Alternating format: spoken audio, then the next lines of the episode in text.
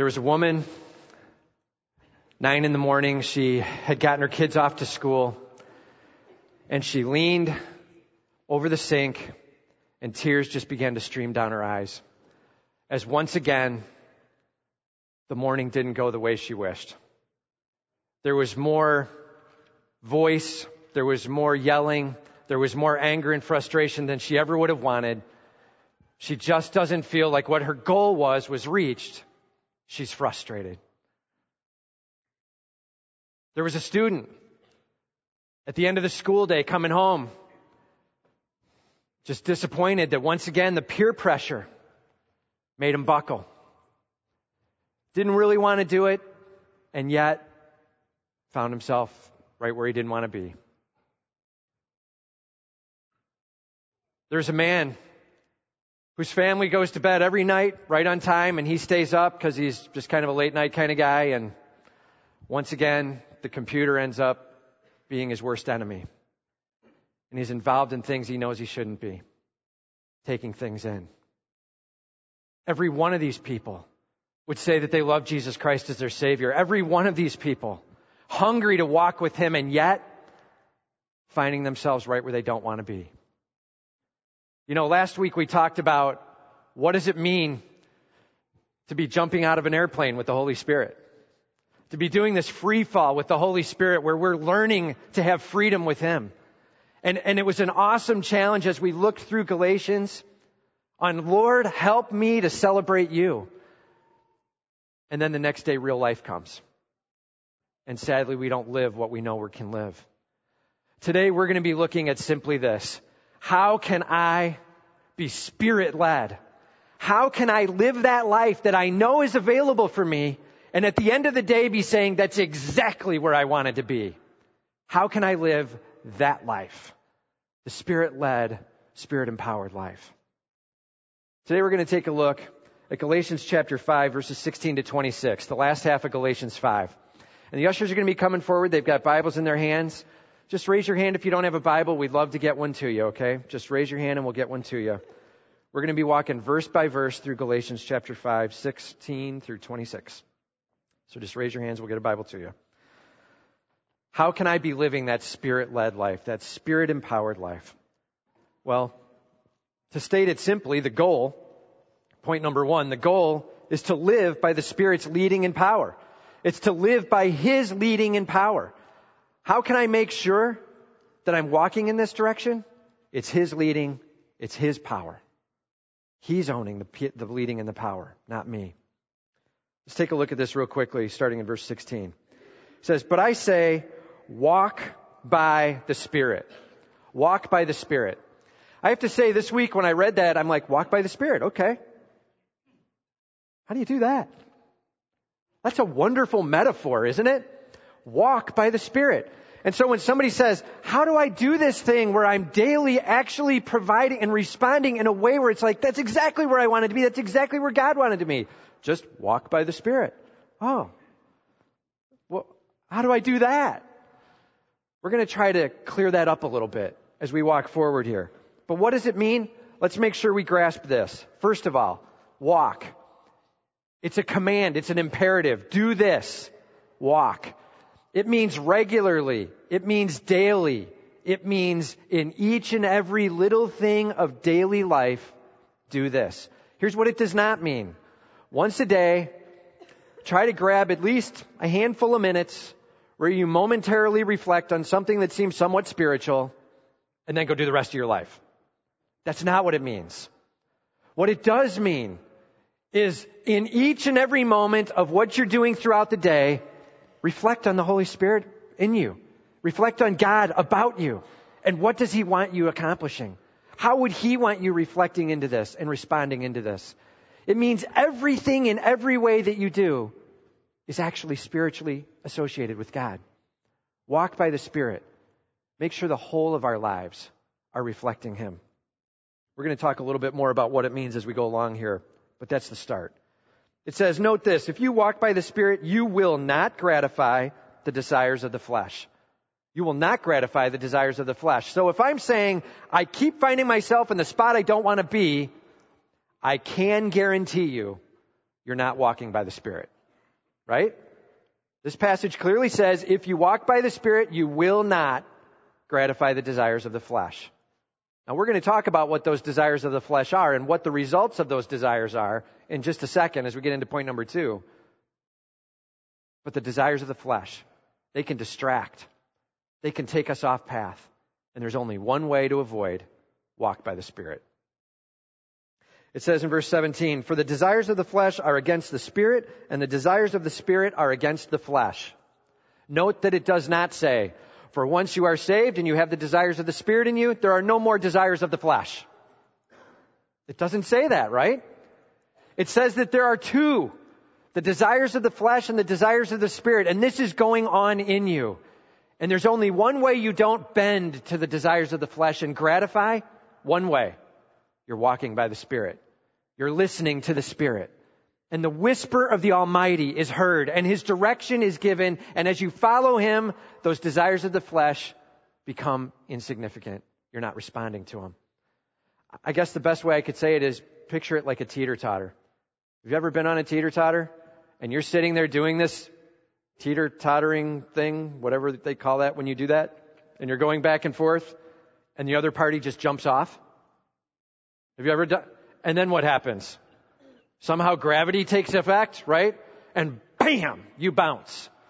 I'm telling you, at any moment, we can be sitting in a spot where we are walking by the Spirit and we have that fully in balance, and all of a sudden we just stop and walk away, and bam, we're back to the desires of the flesh driving us.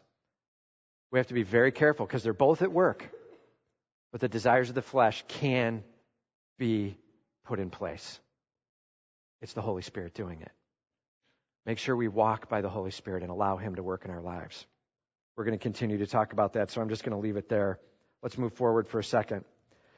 It says, not only are the desires of the Spirit against the flesh and the flesh against the Spirit, it says, these are opposed to each other. They're not even remotely associated with each other. They have nothing in common. They are opposed, opposite. They are not driving in the same direction. So you have a choice of which desire you're going to be listening to. It says to keep you from doing the things you do not want to do. So every moment of every day when you find yourself in that position where you're saying, I didn't do what I want to do, I can clearly tell you we have a moment where we weren't walking by the Spirit. And we need to begin to embrace it. Now, this isn't going to be one of those moments where we walk away going, great, now I know every time I wasn't doing it right. Let's figure out how to do it the way we need to do it. He says right at the end, if you are led by the Spirit, you are not under the law. Why did he say that? That seems so out of place, doesn't it?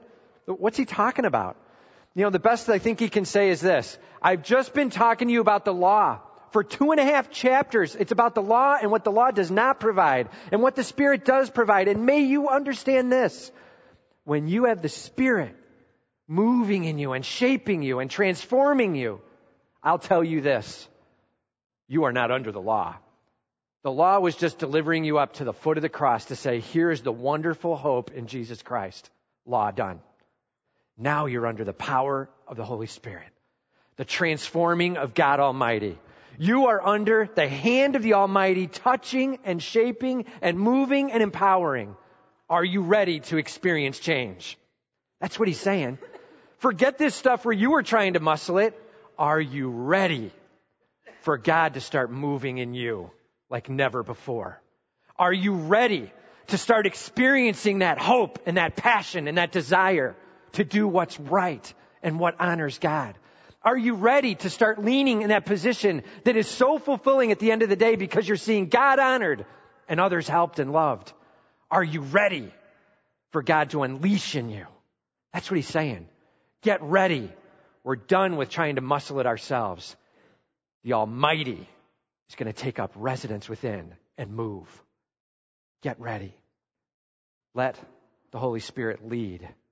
Let Him empower. It's time to begin to move with Him. How do I do that? How in the world am I going to go about doing that thing? I think I've been trying that and it hasn't really been working, thank you. Well, let's just go back a couple of chapters. We threw uh, five P's up there before. So let's throw up there again the slide, the five P's. The how do I walk by the Spirit? We had talked about these five P's before and how do I be transformed? It's the same thing. As the Holy Spirit is moving in you and transforming you, you're walking with Him. So let's go through them again real quickly. The first P, the presence of God. It's where you're just simply physically, you may be turning your hands upward. Doesn't mean it's required. Don't hear me right, okay? Doesn't mean it's required. But a lot of times, posture can really put your mind in the right place. Put yourself in a spot where you're receiving and you just sit quietly, recognizing that the Almighty, who is everywhere at once, is right here with me. And just take a few minutes to just listen and reflect and quietly allow Him to be with you. The presence of God. Now don't hear me wrong. That's not something we just start doing without knowing Him as our Savior. We need to start with trusting Jesus Christ as our personal Savior. We need to be leaning on Him, asking Him to forgive us through His shed blood. And as we have a relationship with Him based on what He's done for us, practice His presence. The presence of God. Point number two. The passion of God. Once we start hearing from God, it's time to start moving into His Word. It's time to start reading what matters to Him, what's important to Him. It's time to say, Lord, may I hate what you hate and may I love what you love. Just share with me your passion. And as you read through the word, notice what bothers him. What does he speak against? What's he for? What's he trying to accomplish? Lord, may I begin to share those passions. The ones that you have, I want to have. You're right here with me. And I'm knowing and understanding your hates and your loves. Third, not just the presence and the passion, but now his purpose. God, what are you trying to accomplish? 1 Corinthians 10:31. It's all about your glory in the end. Whatever we do, your glory. Romans chapter 8, whatever comes to me my way, it's about bringing me to a conformance to who you are. You're making me look like you so that you can be shown off. We need to grasp his purpose, that it's about him being lifted up in all that we can do or say or be. Grasp his purpose. So his presence, his passion, his purpose, and then fourth, his power. Lord, I can't do this alone. I know what you're trying to accomplish. Please change me. I want you at work in me. I'm giving you free reign to move. You can do more than I could ever ask or think, right? Ephesians chapter 3. Exceeding abundantly above all that I could ever ask or think. That's what you can do. Lord, may you unleash in me what I can't even imagine. Picture the highest victory in your life possible. Picture it for a moment. You ready? Highest victory possible. Yeah, his is bigger. That's what he's saying. Yeah, I got more. That's where you're at? Trust me, way above that. Let's engage together in a God who can blow you away with his power and his authority. And a God who's saying, I want you to know me so intimately and so personally and so powerfully that you're being changed. Not just on the inside, but it's beginning to affect the outside. Where you go, how you act, putting aside the desires of the flesh. And we begin to walk where the Spirit wants us to walk. And then lastly, put off and put on. This is where you actually have to start cooperating it does become our work. And I'll tell you, a lot of people, when they start talking about how we walk by the Spirit, the first thing they say is put off and put on. And it's not that they're wrong. Put off and put on needs to happen. But if that happens without the power of the Almighty in you, you're still trying to muscle it. You're still trying to do it yourself. And that really ends up legalism in the end. It's you just trying to control yourself to do some right things, not because the Holy Spirit's in you and empowering you, not because God is making you a different person from the inside out, but strictly because you're trying to make the outside look polished. And that's what we need to avoid. Put off and put on, it's a cooperation as we get in line with Him. These five P's are everything. This is what it's all about. Begin to get a recipe for how to come to Him with the presence expectantly Passion, knowing what he wants and where he's headed. Purpose. Why are we doing this whole thing anyway? With his power, I want to change your heart. Open up. and then put off and put on. Lord, I'm going to put myself in the direction of change at all costs. I am going to cooperate with your spirit at all levels. Take me and use me, Lord.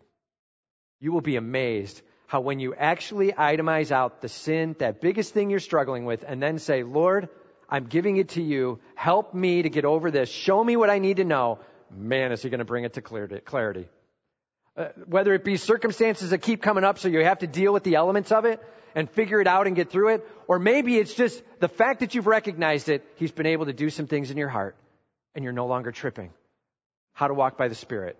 These five P's. It's the same answer as what we gave two or three weeks back when we said, How can I be transformed and sanctified? Same thing.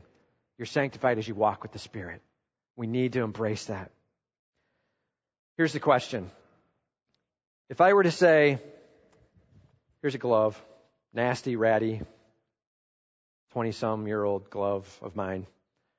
If I was going to say, let's try to make these fingers move exactly like we want them to move, we could start going like this, right? And we start doing this external control and we're forcing things to go. And the problem is, it doesn't stay there. It doesn't actually move in tandem and in conjunction with each other. I'm ending up controlling from the outside. But if I go like this, now I can control exactly where it needs to go. When we talk about being led and guided by the Holy Spirit, we're talking about you, the glove, and we're talking about the Holy Spirit, the hand. And we're talking about Him in you, moving and shaping and changing exactly where you need to go. Are you ready to look like this? A little bit ratty on the outside, but man, is He shaping you up on the inside. Do you know what I'm saying? Are you ready to have Him from the inside out begin to shape and change your heart so that you begin to long for the desires of the Spirit and He starts moving you exactly where He wants you to be? Are you ready to have the Holy Spirit blow you away with His leadership, His guidance, His love, and His gentle change to your heart? That's the question. So let me ask it out loud. Are you ready? Are you ready? Are you ready? We need to be ready. And I'm telling you, a lot of times we're like, uh, yeah, change? Sure. I'm kind of ready. I'm not sure what that means exactly. So I think I'm not ready. Be careful. The more we hold on to self, the more we lose the opportunity and the privilege. Let him lead and move in conjunction with him. The five P's are everything for being able to move with Him on a daily, regular basis. So, first, our goal live by the Spirit's leading and power. Second, we've got a couple of tests here for point number two and three. So, test number one how do I know if I'm doing it? Any fleshly works in your life? That's where Paul is going, okay? It's like, let's just talk about these desires of the flesh and how they work themselves out. So he starts in verse 19. Now, the works of the flesh, well, they're evident unfortunately. That means they're really easy to see. That means kind of obvious. Here's the works of the flesh. He puts down a list that is rather shocking. So he starts first with three elements that are in the sexual realm. He says sexual immorality, which comes from the Greek word porneia. It basically means illicit interaction. Okay? Impurity, moral uncleanness. That's like, I don't even want to be clean. Impurity. It's a measure of the heart. Not even desiring the clean, I'm desiring the unclean. I'm longing for it. Sensuality. Like, I'm driven by the senses. It's an open, shameless, deliberate gratification of the senses. These first three are simply this. We have a strong desire within us, and it's God given, and it's great, and in the right place and the right time within the marriage confines, it is an awesome celebration. And outside of that, it's just taking senses and feelings and letting them drive us amok, where it's just all about us and all about the moment. He's saying, you want to have the ultimate definition of the works of the flesh? Let that desire run amok. That's what he's saying. Second, you could have some religious things going on that are wrong. Some works of the flesh. First, he says idolatry. You know, where God's not most important in your life. Where something else takes higher precedence than God himself. Sometimes this can be really hard to identify. Sometimes it's no problem at all. When you have a down moment, what is it you like to talk about and think about? That's where your priority is. Idolatry. It can take us over and consume us. And then there's this word here, sorcery. And there's a couple different ways that the different translations have used it. But I'll tell you this. At its root is the word that's used for pharmacy or pharmacology. At its root is this word that means drugs and drug use. There was back then this tendency to use drugs to try to invoke evil spirits and power. So sorcery, it was this combination of tapping into the evil and tapping into the drug world and putting the two together and trying to come up with this more power for me thing. Sorcery. Still all about you, but it's going a whacked direction. So from a religious perspective, we have the idolatry and the sorcery. And now the social. He gets a really nice list going here. You ready? How do we know the flesh is at work? Number one, enmity if we have this harshness or this hatred, and just so you know, this word here in the original language, it's in the plural, so it's more like group against group. It's sort of like these people hate those people. People on the left not getting along with people on the right. That kind of an enmity, okay? Strife, quarreling, discord, bickering, not getting along verbally, jealousy, defensive of what other people have, or maybe defensive of what you know. So like, this is what I own, this is who I know, and I don't want others taking it away from me. Jealousy, mine, right? It's like the first word we get to learn as little kids. Somehow there's all these wonderful words we could pick up, but mine is our, one of our first words, right? We start going after it. Grab and pull. Mine. Some of you are like, no, mom or dad was my first word. Great. Glad for you. Then third word was mine, okay? Fits of anger. Fits of anger. This is like explosive, uncontrolled rage. So about me that I raise me up into the situation to fix it for me. Fits of anger, fits of rage. Rivalries. That's opposition that's coming because of selfishness. Beginning to pit person against person, idea against idea. Dissension. This is where we allow the differing opinions to begin to cause breaks. It begins to cause rifts because of differing opinions. And then he goes one step further, not just dissension, but division. Now those breaks are actually becoming permanent. Opinions that begin to put a rift and the rifts that begin to get permanent, it's starting to create me worlds, my worlds, us worlds, not them worlds. All this selfishness that starts bleeding out. And then last is envy, wrongly wanting what other people have. This list of eight things socially Run the checklist for yourself. How am I doing? Do I have some upsetness and almost hatred about other people? Am I constantly in bickering and discord? Am I constantly defending what I've got and not wanting others to get near it because I'm afraid I'll lose it? How am I doing with that anger thing? Am I blowing up? How am I doing with separating? Do you find yourself often in a conversation where you're trying to pit person against person and separate them? where you're trying to say, Did you know that so and so thinks this about you or about them or about, and you're trying to create a rift and a wall and a division? Be careful. Those are the works of the flesh. And they're often driven out of insecurities and selfishness. That's what we have to watch out for. The best way to say it is in the deep recesses of your soul, you are being moved towards self or towards God, towards pulling and hatred or towards love and sharing? What's going on in the inner recesses of your heart? That's the question. And then the last couple that he puts here have to do with alcohol and drug misuse. He talks about drunkenness, you know, that excessive use where your thinking is impaired, your, your decision making is impaired, you're, you're blurred. And then he says orgies here, which basically means wild parties, wild public displays. Lots of misuse of sex, drugs, drinking. The flesh. He actually says, that's not even all, right?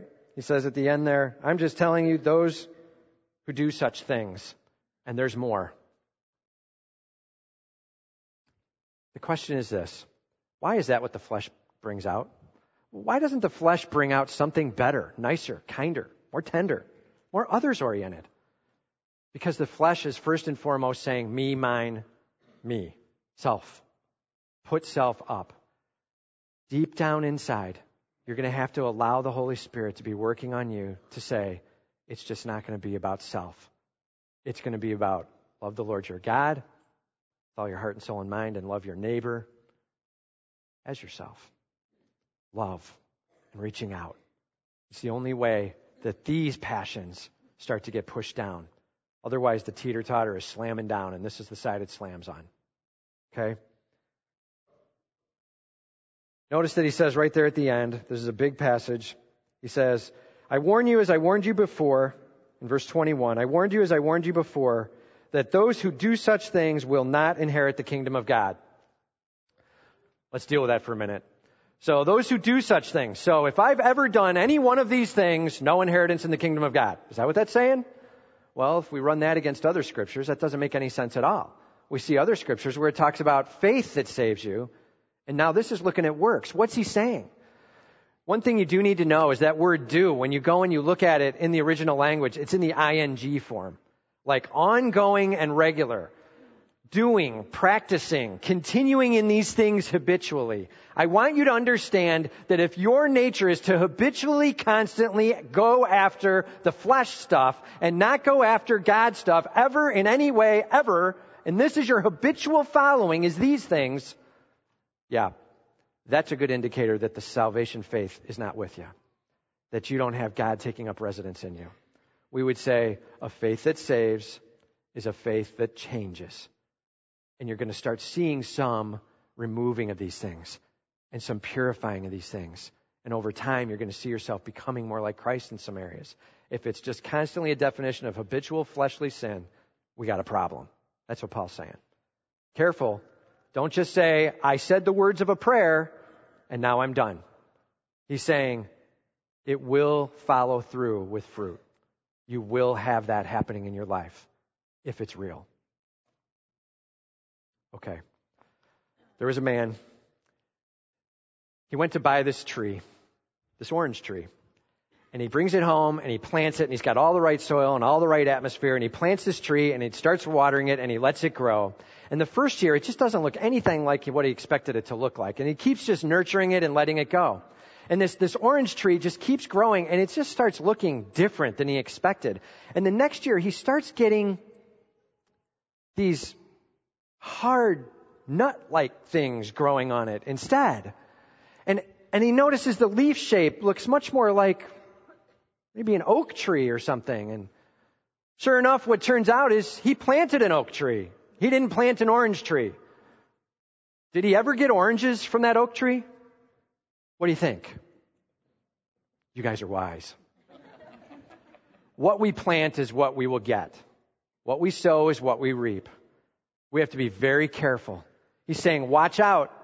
I'm telling you the results of flesh and planting according to the flesh are going to be obvious, obvious works. Evident and they're not going to be ones you're happy with.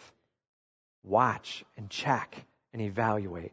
Go along the way saying, Lord, help me to understand what things are fleshly result, and may I see that as a need for letting you come into my life and work in me more, and start going after those.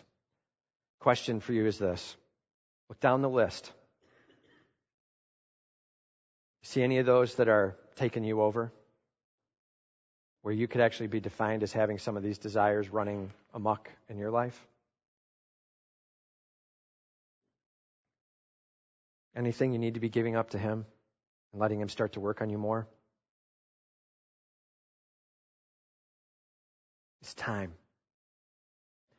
It's time for us to give it over to Him. It's time for us to say, Lord, may the desires of your Spirit dominate in me more than the desires of my flesh. Help me to see the opportunity and the privilege of living and walking for you. Are you ready to give it up today? It's time. It's time to say, Lord, may you be honored as I let you change me from the inside out. Okay. Test number one was looking for those fleshly works. Test number two fruit of the Holy Spirit in your life. Got any? Fruit of the Holy Spirit in your life? How you doing with that? So here's where he starts in verse 22. He says, but, in other words, in opposition to the works of the flesh, but the fruit of the Spirit is, and now he starts to go down through a list. Note this. It says the fruit, not the fruits. Okay? So this is one of those nouns that in itself, it's like this singular thing, fruit, and it collectively means all the different aspects of, these elements of. It's like the cluster, the what comes together with, okay? The fruit of the Spirit. See, all too often we start looking at these like the gifts of the Holy Spirit. Oh, I have one or two of them. Which ones are more for me? So I've chosen love and joy. Forget that patience one. That one I'm not using very much, thank you. That's not what it means. It means that these are the results of the Holy Spirit moving and working in you, all nine. It means if we're seeing a dip where we don't have some of these fruit elements in us, we need to start asking some tough questions about what we're resisting. Because the result of the Spirit moving in us is all nine. Okay? So here we go. The fruit of the Spirit is, now let's start walking through them. Love. Well, that's God's character, you know? I mean, why not start there? God is love. So if we know God and we have God within us and He's working within us like a glove, we obviously are going to begin to model and mirror that love. That genuine, sincere care and concern for others above self. That's what it means. Others before me. Okay? Love. Joy. This is a deep, abiding exhilaration in the heart. Joy. Not, hey, I'm really excited about the circumstances I'm in. That's not what I'm talking about. This is like, no matter what's going on, I know the Almighty. And there is nothing that can satisfy more. My heart is on fire with Him. This exhilarating satisfaction and emotion in the heart for knowing Him. Joy. Peace. This is sort of that quietness and tranquility of the mind. I'm not worried. I'm not letting my mind run amok on the things that could happen tomorrow. Why? Because I'm trusting Him. Just a quietness of mind going on. Patience. Yeah, whatever, skip that one. Right? Yeah. Patience. Remaining under willingly. That's what it really means. To remain under. Wow, that's really, that sounds appetizing. Remaining under. Why? Because our end goal is not comfort. Our end goal is to be conformed to His image. And we know that whatever He puts me in and under, He's got me there for a reason to grow me and to be able to celebrate Him in the end. Lord, may you be glorified in my life. That's why I remain under. Lord, may you change me while I'm in the midst of this pain or problem. That's why I remain under. I mean, let's be honest. If life is about comfort, patience is dumb. Get it out of there. It's about getting things more comfortable, and I mean now. But if life's not about comfort, if life's about being conformed and being transformed, and that takes pressure and energy and power from the Almighty and an awareness on our part of what we need to let go of, and well, that means there's things we're going to need to remain under. That's the challenge. Patience. True fruit of the Spirit. Kindness. This is benevolence in action. Kindness. Goodness. It's just a pure uprightness of soul. From the innermost part of me, I just desire to do what's nice and good and lovely and tender and sweet and taking care of others and truth oriented. All of it is just generally good. The Holy Spirit moving in me. Faithfulness. You are so able to be trusted. From the core of who you are, how you speak, how you act, it's just known who you are and which way you're going, and it's always to the good. Faithfulness. Gentleness. Tender and soft. Self control. No outbursts of the flesh would be the best way I could define that. What's self control look like? No out- of the flesh. So here, let me ask you this question. Just run your eyes down that list. Which is your top one? How are you doing with letting the fruit of the Spirit be evident in your life? Just take a look at the list love, joy, peace, patience, kindness, goodness, faithfulness, gentleness, self control. Got one or two there that are really for you? like, man, I, I'm doing pretty good on those. Now look and say, okay, which one am I not doing so good on? Or two, or three, or eight? Which ones am I wrestling with? I can guarantee you this. If these are not evident there, then the Holy Spirit doesn't have control of an area of your life. There's something you need to be giving up. Here's an unfortunate thing it's hard to tell from the outside. I mean, really, honestly, there's not much we can do to help from the outside because you can fake it. And it can kind of look like it. I mean, you can come in here on a Sunday morning and you're smiling and you're chipper and you're talking about the weight of the world upon you and you're shaking hands and everything looks great and you're dressed pretty nicely and this wonderful smile in the midst of pain and people are like, wow, just, you just sense a peace and a joy and, and they come in and they put on a lanyard and they serve in some area around here greatly and, and then they go home and they're just like, I can't even believe I had to deal with that person today. And can you believe so and so said this? And what in the world are they? Well, we don't get to see that. So what we see is plastic fruit. You know what I'm talking about? Some of you are going out to the store and buying some plastic apples and oranges. And I'm included sometimes, right? And we go to the little cupboard and we pull out our plastic stuff and we're like, hey, we don't have the real stuff, but it looks good from a distance. So we put it in the bowl and you put it up out, out there, right, for show. And this is who we are. Question. Are you a fake fruit, plastic fruit, look at me from a distance? Or are you a Lord, take me from the inside out and just rip it apart and let's look like you? I want the fruit of you in me. I want you moving me. Lord, we are talking about a change in my life that can absolutely make me celebrate you. Or I can have a wonderful bowl of plastic fruit where I look good from a distance, but if you get close to me, I just start bickering. I start complaining. I start not remaining under. You start finding I'm not as gentle. Which do you want? It's pretty obvious, right? Now it just takes a little bit of work to get there, a little bit of giving up of self. My challenge to you is this. Last week we talked about this fun little analogy of attaching yourself to the Holy Spirit in a tandem jump and jumping out of an airplane and, you know, falling 13,500 feet and you don't want to fall the whole way. You want the chute to go for part of it. And as you come down and you pull that chute at about four or 5,000 feet and boom, you have this nice little coast down, right? And this is a wonderful jump with the Holy Spirit. And we're like, yes! Okay. This week takes a little bit of work. That was motivation talk.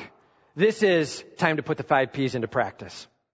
This is, are you ready to experience the Holy Spirit in your life? Then let's say, Lord, take me over like a glove. Are you ready to say, I want to experience you at levels I have never seen before. I want to be so satisfied with you. I want to be spilling over with you, Lord. Just change me from the inside out. May I do things not because I know they're right, but because I want to be doing them. May my inner self just want you. May I have your passion and live it with all I've got. May your power be motivating and changing me with all I have. Lord, move me now. Are you ready? Weak. Are you ready? We need to be ready. I mean, we need to be on it. Are you ready? It is time to go to Him as our faithful friend. It is time to go to Him as our Almighty God. It is time to go to Him as the one who has promised us absolute transformation, blown away with Him. If, if we get rid of the plastic fruit, stop faking it from the outside, and say, Lord, from the inside, just change me. Just move me. Your spirit transforming my heart. May I hunger for you more. May I long for you more. May I just want to show you off. Take me like a glove. Now. That's where we need to be. And he will be faithful till the very end to be moving with us, to be walking with us, and to be changing us. There is hope we can turn to Galatians 5 and get a major smack in the face. Or we can turn to Galatians 5 and get unbelievable hope of a God who is so worth knowing and so valuable and he is so empowering and he just wants to take us and hold us close on his lap and say, you will never imagine what I have for you. That's our hope. Let's pray.